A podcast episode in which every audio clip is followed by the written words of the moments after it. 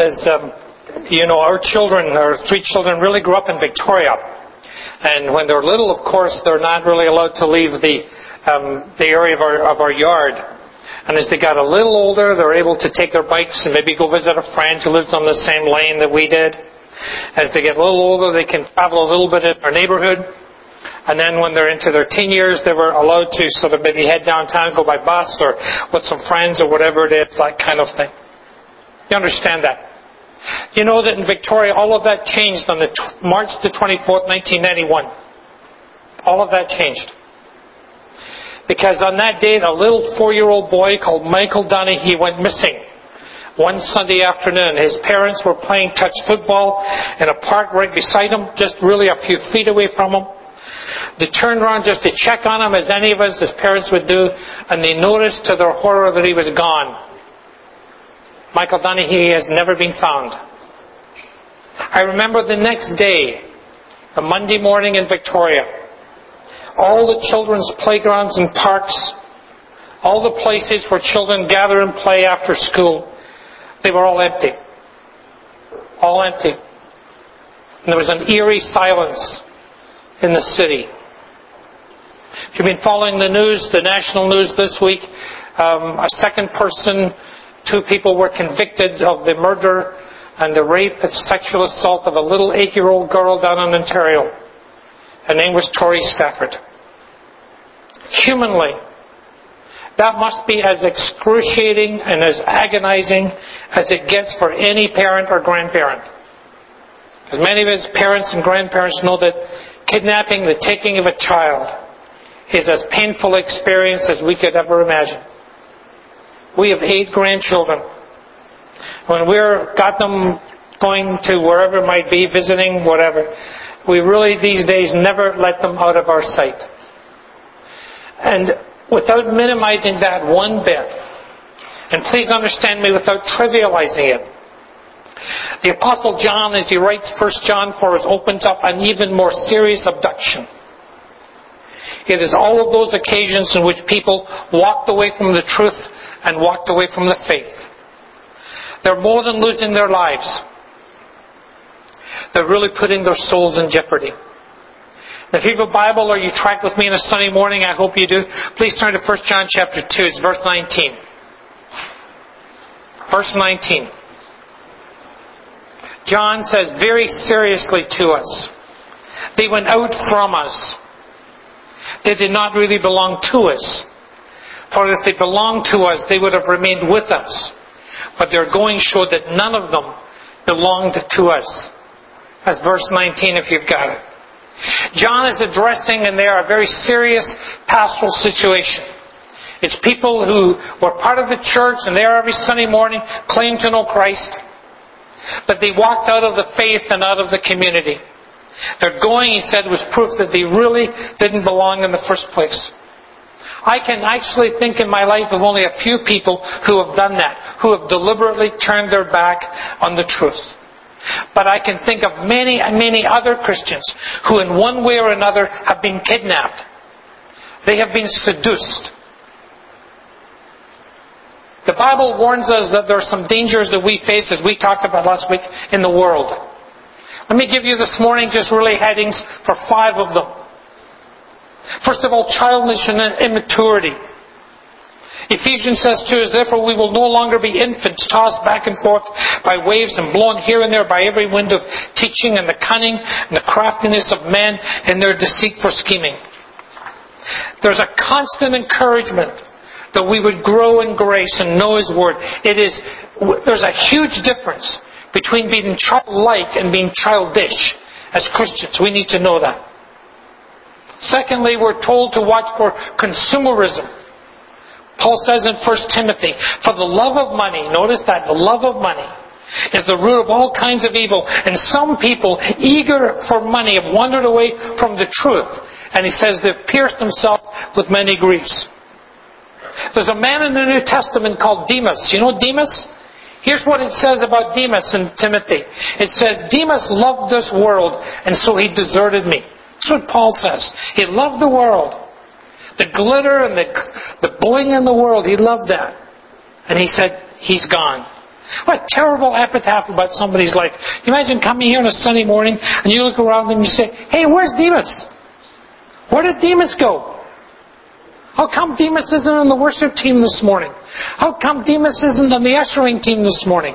And somebody says, Demas quit. He packed it in. He loved this world and so he deserted the faith. They do what John warns us not to do in last week's study, to love the world. One of his parables, Jesus tells us about the cares and the busyness of this world. He says, which can choke out the word of the kingdom. Every one of us needs to be aware of that. Third danger is shallowness. That we do not go deep into matters of the faith. It just stays on the surface. That is why so many, many scriptures, Colossians 2 and 7 for example, encourage us to be strengthened and rooted in the faith and to be built up. You gotta go grow deep or you may fall. Fourthly, spiritual confusion and uncertainty. The result of not being rooted in the faith is that we become so easily seduced by so many voices in our culture. Some Christians wander into, into some version of the New Age or into another world religion like Buddhism. They see Christian truth as like going kind of like going into the cafeteria and you kind of pick up your plate and your knife and fork and you, you go down the cafeteria line and you say, well, I think of a little bit of salvation. That sounds pretty good. Ah, I don't want too much discipleship. That might be hard. I certainly don't want any servanthood. Don't want to do that. Heaven's sounds fine, so we'll add some heaven to our plate. We don't want to take things that are hard to swallow.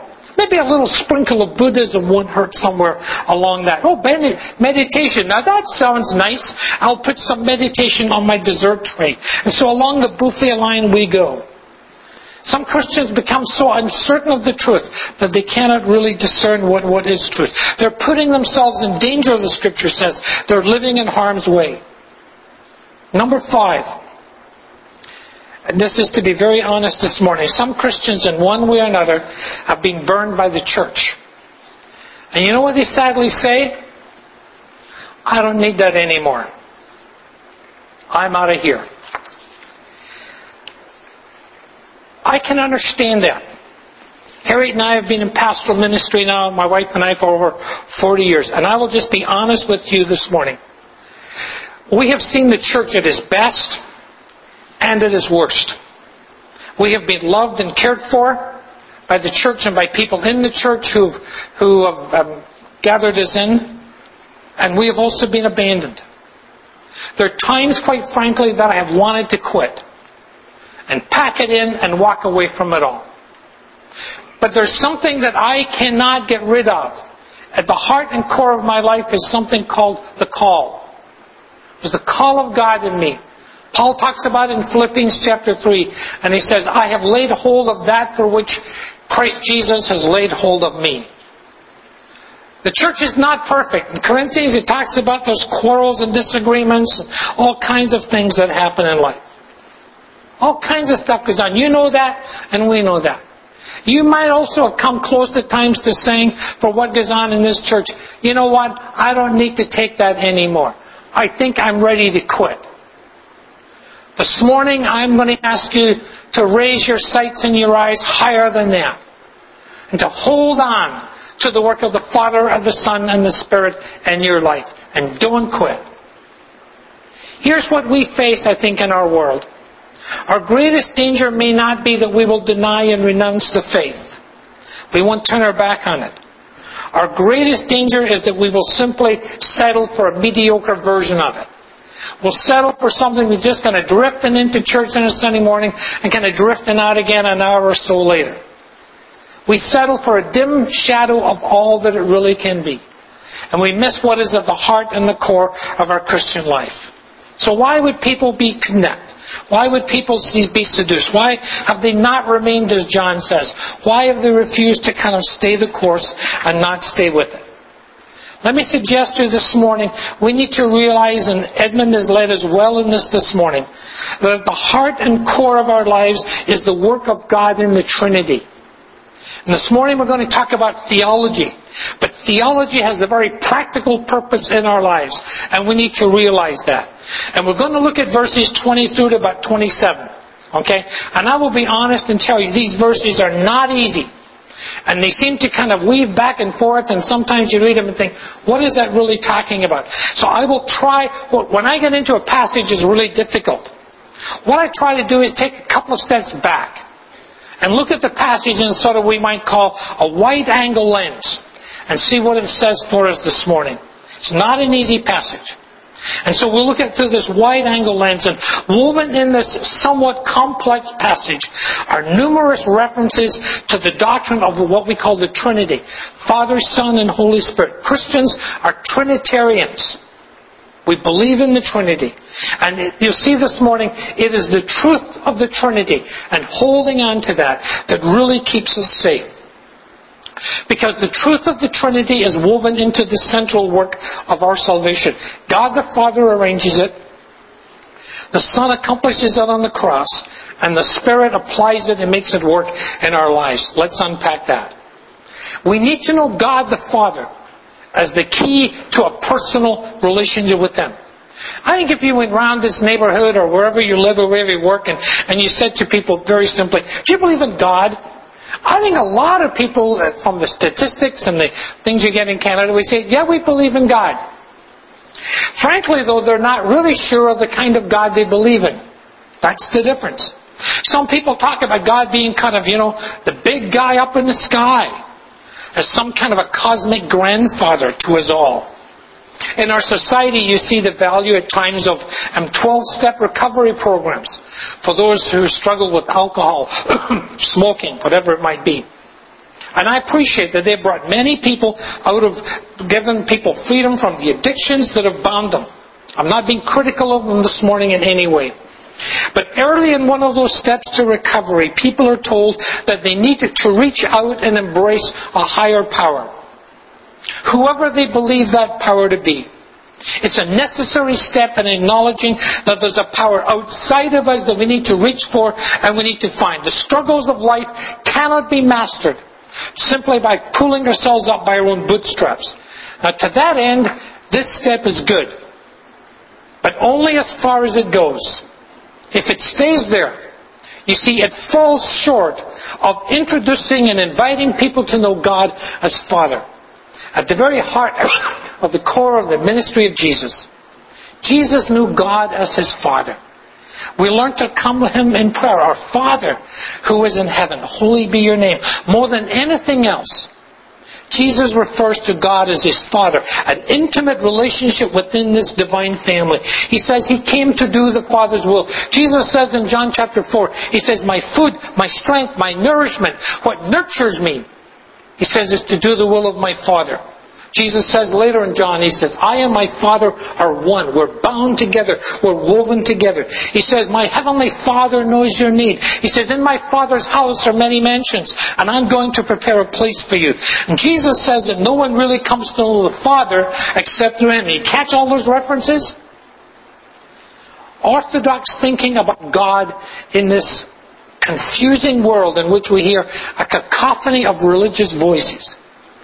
Orthodox truth invites us, and Orthodox truth demands us to know God is much more than simply a higher power.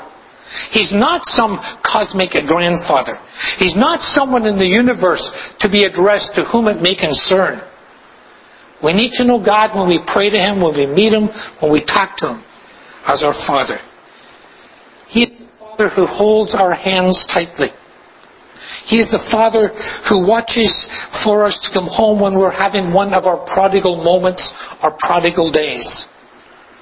We, we're always welcome to climb on His lap. He will always listen to our stories of childlike joy. He will always have an ear for our struggles, whether they be large or small. Let ask you this morning as we come in a few minutes to this table. When you take this bread and this wine, you bow your head. Can you thank God that He's your Father? He's your Father. It also means that knowing Christ as the Son is the key to His identity. Verse 22. Who is the liar? It's the man who says, who denies that Jesus is the Christ. Such man is the Antichrist. He denies Father and Son. No one who denies the Son is the Father. Whoever acknowledges the Son is the Father also. See again how tightly they're bound together? Now, John's Gospel was written against the background. What's this philosophy called? Begins with a G. Gnosticism. Gnosticism had a terrible struggle trying to understand Jesus and his nature. Remember that Gnosticism was dualistic. And so in Gnosticism, the spiritual and the material can't come together. They're always struggling in this kind of teeter-totter. On the one hand, some people in those days saw Jesus as all divinity. He was all God, no real human. Stories were told about how Jesus would walk across the wet sand and not leave any footprints because his body had no weight. At the other end of this teeter-totter, there was people taught he was a human being, but he wasn't divine. Because you see, in Gnosticism, the human and the divine cannot come together. And between his humanity and his divinity, there was a whole range of options in the second and third century heresies about who this Jesus was. How can you really understand this one who's fully God, fully man?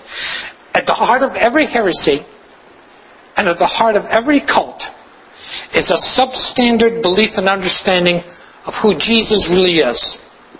The ultimate doctrinal test for Christians is always centered on the person of Jesus. On the one hand, we hold his humanity. It means that Jesus was nothing less who took himself and entered into everything that constitutes a fully human experience. We're reminded in Hebrews, we do not have a high priest who cannot sympathize and share with us our weaknesses, but one who has entered into everything we know and feel. He is engaged with every frustration of being human. But on the other hand, we hold his divinity. It says he was in the form of God. He came in the person of God and he walked in the Father's will. And so he inspires us beyond the ordinariness of what it means to be human. Jesus supernaturalizes our natural existence and the routine of our humanity. There are three major confessions of Jesus in the Bible. First of all, he is the Son of God. Secondly, he's the Christ, which means Christos, the anointed one. And thirdly, he's the Lord. This is the confession that you have made and I have made to him in baptism. And one reason that our baptism is so critical to us, that it does not let us forget what we confessed. I don't really remember the night I accepted Jesus in a Baptist church in Glasgow. But I will never forget the night in that church when I was baptized. I remember the verse that was given to me almost 50 years ago now. It says that God who began a good work in you, Tom, will bring it to completion at the day of Jesus Christ. And when we're baptized, we confess that Jesus is Son of God and Lord. We surrender our lives, our will, our heads, our hearts to Him in this unforgettable act of confession. And so we need to say, this Jesus is the one who's at the center and heart and the core of my life. Got to move on quickly. We also need to know the work and the power of the Spirit in us. Now, I'll be honest, many churches, uh, many Christians, make one or two mistakes regarding the Holy Spirit. Either they exaggerate His work in ministry beyond what the Scriptures say, they make too much of it, or they minimize His work in ministry, make too less of it. What do we do? Ephesians chapter 1. Have I got that on the screen or not? I can't remember. Do I? Ephesians, do I have that? Yeah, I do. Okay, that's good. I do these things weeks ago. Sometimes I can't remember. Okay? Does a lady have an engagement ring I could borrow? Somebody have an engagement ring? Naomi, you've got one. Did you get that last week? Thank you so much. Okay, you might get it back. See.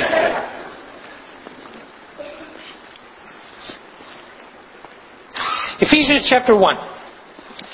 Paul says, And you were included in Christ when you heard the word of truth, the gospel of your salvation. And having believed, you were marked in him with a seal, the promised Holy Spirit, who is the deposit, the deposit that guarantees our inheritance. The Holy Spirit is the deposit that guarantees our inheritance. Okay? Well, that sounds nice. Do you know what the word really means in modern Greek? It's the word for an engagement ring. Somewhere, and Philip and Naomi, I don't want to embarrass you this morning, but I might a little. Can I, how long have you folks been married? 45 years. Is it 45 years, Philip? I think so. That's a good answer, Philip. Somewhere, and I won't ask you where or when, but somewhere a little before that, as you folks were getting to know each other, Philip, in some form or fashion, Naomi said, You're the person with whom I want to spend all my life. All right? And he asked you for permission for that, and he asked to seal that relationship with you. And he gave you an engagement ring. Right? Yes. And somewhere in that he was saying, we have a whole richer, fuller life, a more intimate life in marriage still to come. The deposit. This is the down payment. That doesn't sound very romantic, does it? but this is the deposit, Naomi, of a marriage ring and years of marriage stretched out ahead of us and family. This is where it starts. Isn't that right? Okay? Did you get one? No. no. You ever figured out why? I don't know why the guys don't get a ring at those points. I don't know. But Naomi, that's lovely. And thank you. But do you know what God says too? God is saying to all of us in our own ways, I love you. I love you. I love you. And when that truth dawns on us, and we say, God, I love you, and I want to love you back. God says, I want to seal our engagement. I want to seal this relationship. I want to give you my deposit, my engagement ring. And that's the Holy Spirit. It's a promise of a much greater intimacy and life with God, which is really still to come. And that's what God does to us. And I appreciate um, that there are churches make different emphasis on the Holy Spirit. Here's simply what I teach. Every Christian is given the gift and the presence of the Spirit when they become Christians. Everything we need is given to us in our spiritual birth. What is His task in your life and my life? Jesus says that the work of the Spirit is the continuation of His work in the ministry of Jesus. He says in John 14, I will ask the Father, and He will give you another comforter, the Spirit of truth, whom the world cannot accept because it doesn't know Him and it doesn't see Him. You know, He says to His disciples, it is for your good that I go back to the Father. They couldn't understand that. Because He says, if I don't go to the Father, the Spirit is not able to come. Ultimately, the Spirit's work in your life and my life is one of life change, life transformation. He takes the rough clay of our lives and is, and is working us is to shape and to mold and fashion us into the character of Jesus. That's what he does. To do that, there are uh, really three critical changes that the Holy Spirit has to do in us. First of all, is to change our consciousness, how we think. The, the Holy Spirit starts us thinking in a new way. It often comes like the silent march of the dawn, slowly, relentlessly, relentlessly pushing the morning fog away, exchanging stale thoughts for fresh and new ones. But it's not enough to become conscious of new truth. The second stage in your life and my life is one of conviction. Jesus says when He comes, He will convict the world, times that's me, in regard to sin and righteousness and judgment. The Holy Spirit says, Tom, if, if you really want to move in the way of God, then you got to realize that the way your feet are walking is wrong. And you got to move in a whole new kind of direction. Conviction will move me forward and challenges me to the place of truth in God. The final stage is when the conviction is turned to action through the Word of God and the Spirit of God. When we understand God's truth and when we're convicted by it firmly, then a new law of action begins to take over our lives. This law of God insists in us that people can change. Sometimes it's not easy. Sometimes it's not quick. But it's the profound realization that God can make a change in us. And I need to become a different kind of person on the inside. So that's what Paul, uh, John says. You know what's in you? He says, what is at work in you is the work of the Trinity. The Father and the Son and the Spirit. You understand that this morning. And then in verse 28, he wraps up his thought. He says, Now, dear children, continue in him. He's simply saying to each one of us this morning, 2,000 years later, you know what? As you sit in this church in Vancouver, don't quit. I don't, I don't really care what, what life throws against you if you don't quit. I don't care the times you get disappointed in other Christians in the church, you don't quit. You don't pack it in. You don't walk away. You don't be like Demas. So that when he appears, he says, we may be confident and unashamed before him at his coming. So he says, don't quit. Don't quit. Let me finish with a story out of our family. I don't have permission for this, but whatever.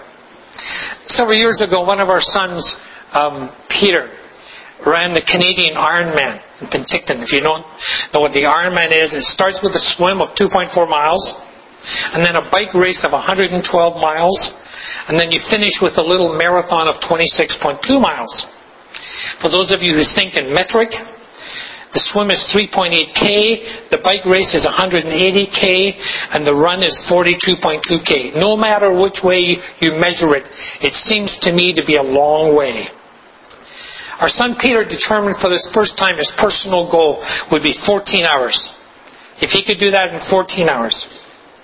So he came in under the electronic scoreboard. We watched him on the internet. And his time was 13.59.29. He just made it. And as part of his reward, he and all the others who made it to the end, they got a medal and they got a t-shirt to wear that simply said, finisher finisher. It meant that you could walk around, if you could walk, you could walk around Penticton the next day with your t-shirt on that said, finisher. Can you imagine Jesus standing at the other side of the finishing line? He's got a pile of t-shirts in his hand, ready to hand them out to all those who cross the finishing line. And it simply says, finisher. You made it to the end of the race. You didn't quit. You didn't pack it in. You didn't walk out. You stayed to the end. Your truth kept your feet, the truth kept your, your feet moving forward. Even when your muscles were sore and your lungs were gasping for air, you did not quit. What a profound difference that is. When we come in just a moment, Edmund, do you coming up to bring your team, when we come in just a moment to this table, I don't know where you are this morning. Maybe you're discouraged. Maybe you're saying to yourself, I don't know why I keep going. You know, so and so in the church, I'm disappointed at them. I'm disappointed at this and that in leadership or whatever it is. I'm getting kind of discouraged. Or you look around at how people seem to get on in our society. And you say, man, they're doing so well. Maybe I should just go join them this morning, can I ask you pastorally, when you take a piece of bread and a piece of wine in just a moment, can you tighten your grip on that? And tighten your grip on God as Father, Christ as Son, and the Holy Spirit. And I assure you, if you will tighten your grip on these things, they will tighten your grip on you. Father, this morning, would you bless us as we come to this table in a moment? And Father, if someone is just at that point where truth seems to be kind of just slipping a little through their fingers, help them to tighten their grip on Father, Son, and Spirit. We pray in Jesus' name. Amen.